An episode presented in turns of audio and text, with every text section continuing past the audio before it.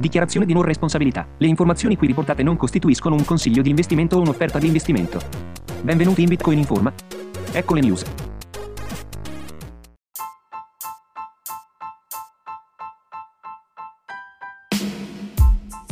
Cosa potrebbe significare il nuovo regolamento MiCA dell'U E per le criptovalute? Il mercato delle criptovalute sta probabilmente vivendo la sua stagione di rialzo più movimentata, dopo la corsa al dimezzamento Bitcoin del di maggio duemilaventi. Più attori istituzionali e cittadini comuni rispetto a prima hanno investito in criptovalute durante questo periodo. La crescente popolarità delle criptovalute ha portato a un controllo normativo più intenso.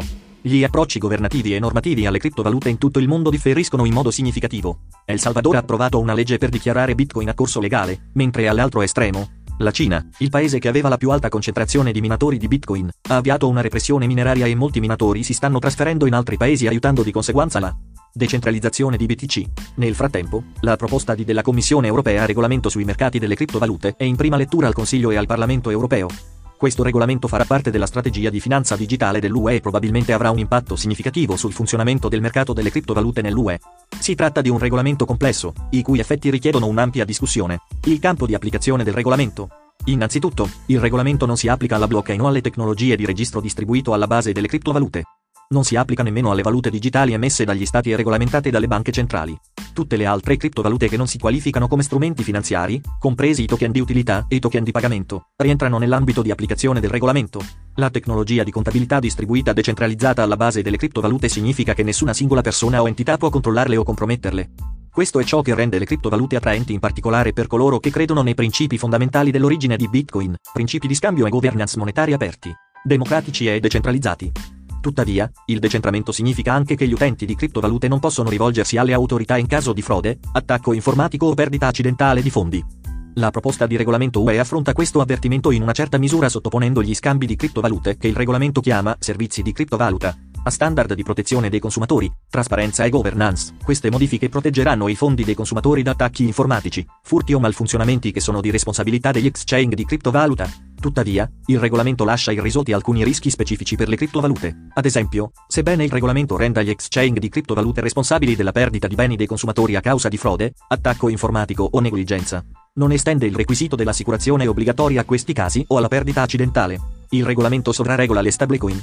Le stablecoin, insieme agli exchange di criptovalute, costituiscono l'obiettivo principale del regolamento. Le stablecoin sono criptovalute il cui valore è ancorato ad un'altra risorsa, come denaro fiat, oro o un'altra criptovaluta. Le stablecoin sono state create per superare la volatilità dei prezzi delle criptovalute, che deriva dal fatto che non esiste un meccanismo robusto per determinarne il valore nel mondo reale. Tuttavia, questo significa anche che, a differenza di altre criptovalute, non si prevede che il valore delle stablecoin aumenti in modo esponenziale nel tempo. Di conseguenza, le stablecoin vengono utilizzate nel mercato delle criptovalute per due scopi principali. Innanzitutto, i proprietari di criptovalute trasformano i profitti in stablecoin a breve termine con l'intenzione di investire in altre criptovalute quando si presentano opportunità, piuttosto che trasformare i profitti in denaro fiat e trasferirli sul proprio conto bancario. In secondo luogo, le stablecoin vengono investite in scambi di criptovalute o applicazioni finanziarie decentralizzate per restituire rispettivamente interessi e rendimenti. Il primo in particolare offre un'alternativa sicura e interessante ai metodi di risparmio tradizionali offerti dalla finanza legaci. Le stablecoin possono guadagnare più del dieci per cento di interesse annuo rispetto alla media dell'uno per cento offerta dagli I S A nel Regno Unito, per la quale i consumatori dovranno bloccare i loro fondi per cinque anni. Il regolamento utilizza una terminologia peculiare, estranea al mercato delle criptovalute, e separa le stablecoin in categorie quali E-Money E-Tokens e Significant Asset Referred Tokens. Gli stablecoin token sono soggetti a rigorosi standard normativi di trasparenza, funzionamento e governance. A differenza di altre criptovalute, le stablecoin devono essere autorizzate dalle istituzioni di regolamentazione per essere scambiate all'interno dell'U E, e il requisito di autorizzazione si applica anche alle stablecoin già in circolazione. Di conseguenza, quando il regolamento entrerà in vigore, le stablecoin esistenti dovranno richiedere l'autorizzazione alle autorità di regolamentazione per essere scambiate nell'U E. Ancora più importante, il regolamento vieta l'emissione di interessi sui token di moneta elettronica. Non vi è alcuna spiegazione nel regolamento sul perché sia necessaria questa intrusione nell'autonomia finanziaria. Questo divieto priverà i cittadini europei di un'opzione di investimento interessante, in particolare considerando che gli stimoli finanziari, strumenti adottati per limitare l'impatto economico dei lockdown, dovrebbero comportare tassi di inflazione storicamente elevati. Il regolamento renderà più difficile l'ingresso nel mercato dei piccoli operatori players. Il mercato delle criptovalute è più egualitario di altri mercati di investimento perché non soffre di barriere all'ingresso altrettanto elevate. È relativamente facile per i cittadini investire in criptovalute senza essere soggetti a standard di investitori accreditati che privilegiano gli investitori con tasche più profonde, dando loro accesso esclusivo a offerte pubbliche iniziali. Allo stesso modo, il mercato delle criptovalute fornisce una piattaforma per progetti a basso budget e su piccola scala con un alto potenziale per accedere alla liquidità in modo relativamente semplice senza essere soggetti a requisiti legali e finanziari. È responsabilità dei singoli investitori fare le proprie ricerche per decidere se un progetto ha un potenziale sufficiente prima di investire in esso. Come consuetudine, i progetti criptografici pubblicano white paper per dichiarare i dettagli del progetto per aiutare gli investitori in tale decisione. Il regolamento pone un obbligo legale per i progetti criptografici, ovvero emettere un white paper ed inviarlo alle autorità di regolamentazione. Sebbene la presentazione sarà semplicemente dichiarativa e le autorità di regolamentazione non abbiano il potere di autorizzare o rifiutare progetti criptografici, diversi dalle stablecoin. Tuttavia, il regolamento crea ancora un ostacolo normativo e legale per il lancio di progetti criptografici, ad esempio richiedendo che siano costituiti come entità legali in uno degli Stati membri. L'elenco delle informazioni che i progetti criptografici devono condividere con il pubblico è relativamente scarso e non include molti aspetti che sono già normalmente inclusi nel white paper. Ancora più importante, il regolamento non richiede white paper per spiegare la tokenomics del progetto. Dal punto di vista della protezione dei consumatori, la tokenomics è estremamente importante, poiché informa i consumatori sul numero di token detenuti dal team di progetto e dagli investitori privilegiati e sulla rapidità con cui questi token possono essere venduti sul mercato a scopo di lucro, il che può avere un effetto significativo sul prezzo del gettone. Infine, il regolamento sottopone il rilascio di criptovalute, comprese le stablecoin, a uno standard di investitore qualificato, il che significa che gli individui con una quantità significativa di ricchezza potranno acquisire criptovalute prima dei normali cittadini e senza essere soggetti agli stessi ostacoli normativi. Il regolamento anticipa una clausola Elon Musk. Probabilmente, il mercato delle criptovalute è stato più volatile durante l'ultima corsa al rialzo a causa del crescente ingresso di attori istituzionali con tasche profonde nel mercato, che crea ulteriore disuguaglianza nella distribuzione della ricchezza e rende più probabile la manipolazione. Ad esempio, i continui tweet Elon Musk di sulla posizione di Tesla riguardo a Bitcoin hanno istigato cambiamenti di prezzo estremi. Inutile dire che Musk abbia beneficiato personalmente di queste variazioni di prezzo a causa dell'aumento della domanda per Dogecoin che ha promosso o per l'acquisizione di Bitcoin a un prezzo inferiore tutt'altro che certo. Tuttavia, i cosiddetti influencer di mercato potrebbero astenersi dall'utilizzare social media convenzionali per causare una diminuzione o un aumento del prezzo delle criptovalute una volta che il regolamento entrerà in vigore. Il regolamento vieta tali manipolazioni del mercato che potrebbero essere punibili con rimedi penali a seconda del diritto nazionale applicabile. Sulla questione del potere di mercato, il regolamento vieta anche l'acquisizione di una posizione dominante nei mercati delle criptovalute, il che è interessante considerando che le regole di concorrenza dell'U E vietano l'abuso di posizione dominante, piuttosto che la sua esistenza o acquisizione. Il regolamento adotta un modello di attuazione con elementi decentralizzati e centralizzati.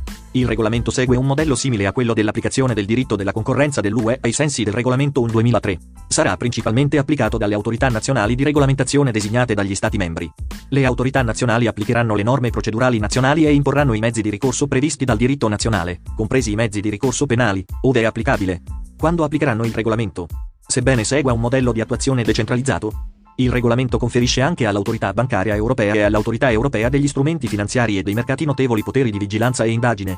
Allo stesso modo, la Banca Centrale Europea sarà coinvolta nella procedura di approvazione delle stablecoin con un parere non vincolante, che sarà senza dubbio molto influente. Infine, la Commissione Europea ha un'autorità significativa per determinare ulteriori dettagli del regolamento mediante l'adozione di atti delegati. È probabile che il modello di applicazione decentralizzato previsto nel regolamento si traduca in un forum shopping, poiché è probabile che i progetti criptografici adottino gli Stati membri con le autorità più efficienti e favorevoli alle criptovalute come stato di origine. Si prevede che la Commissione Europea istituirà una rete tra le autorità di regolamentazione per prevenire il forum shopping e facilitare la cooperazione nell'applicazione transfrontaliera. In che modo il regolamento influenzerà lo spazio criptografico? Le criptovalute sono attualmente in gran parte non regolamentate nell'U E. Ciò causa potenzialmente alcuni danni ai consumatori, inclusa la perdita accidentale o fraudolenta di fondi o l'investimento in cosiddetti pump and dump progetti, il cui unico scopo è aumentare la ricchezza di una manciata di individui privilegiati. Di conseguenza, gli standard di protezione dei consumatori adottati nel regolamento sono i benvenuti, sebbene questi non forniranno protezione contro tutti i rischi associati alle criptovalute. Le conoscenze e le analisi personali degli individui continueranno quindi a essere i metodi chiave per la protezione dei consumatori. Probabilmente, alcuni aspetti della regolamentazione riguardanti le stablecoin, in particolare il divieto di interesse, costituiscono un'indebita intrusione nell'autonomia finanziaria.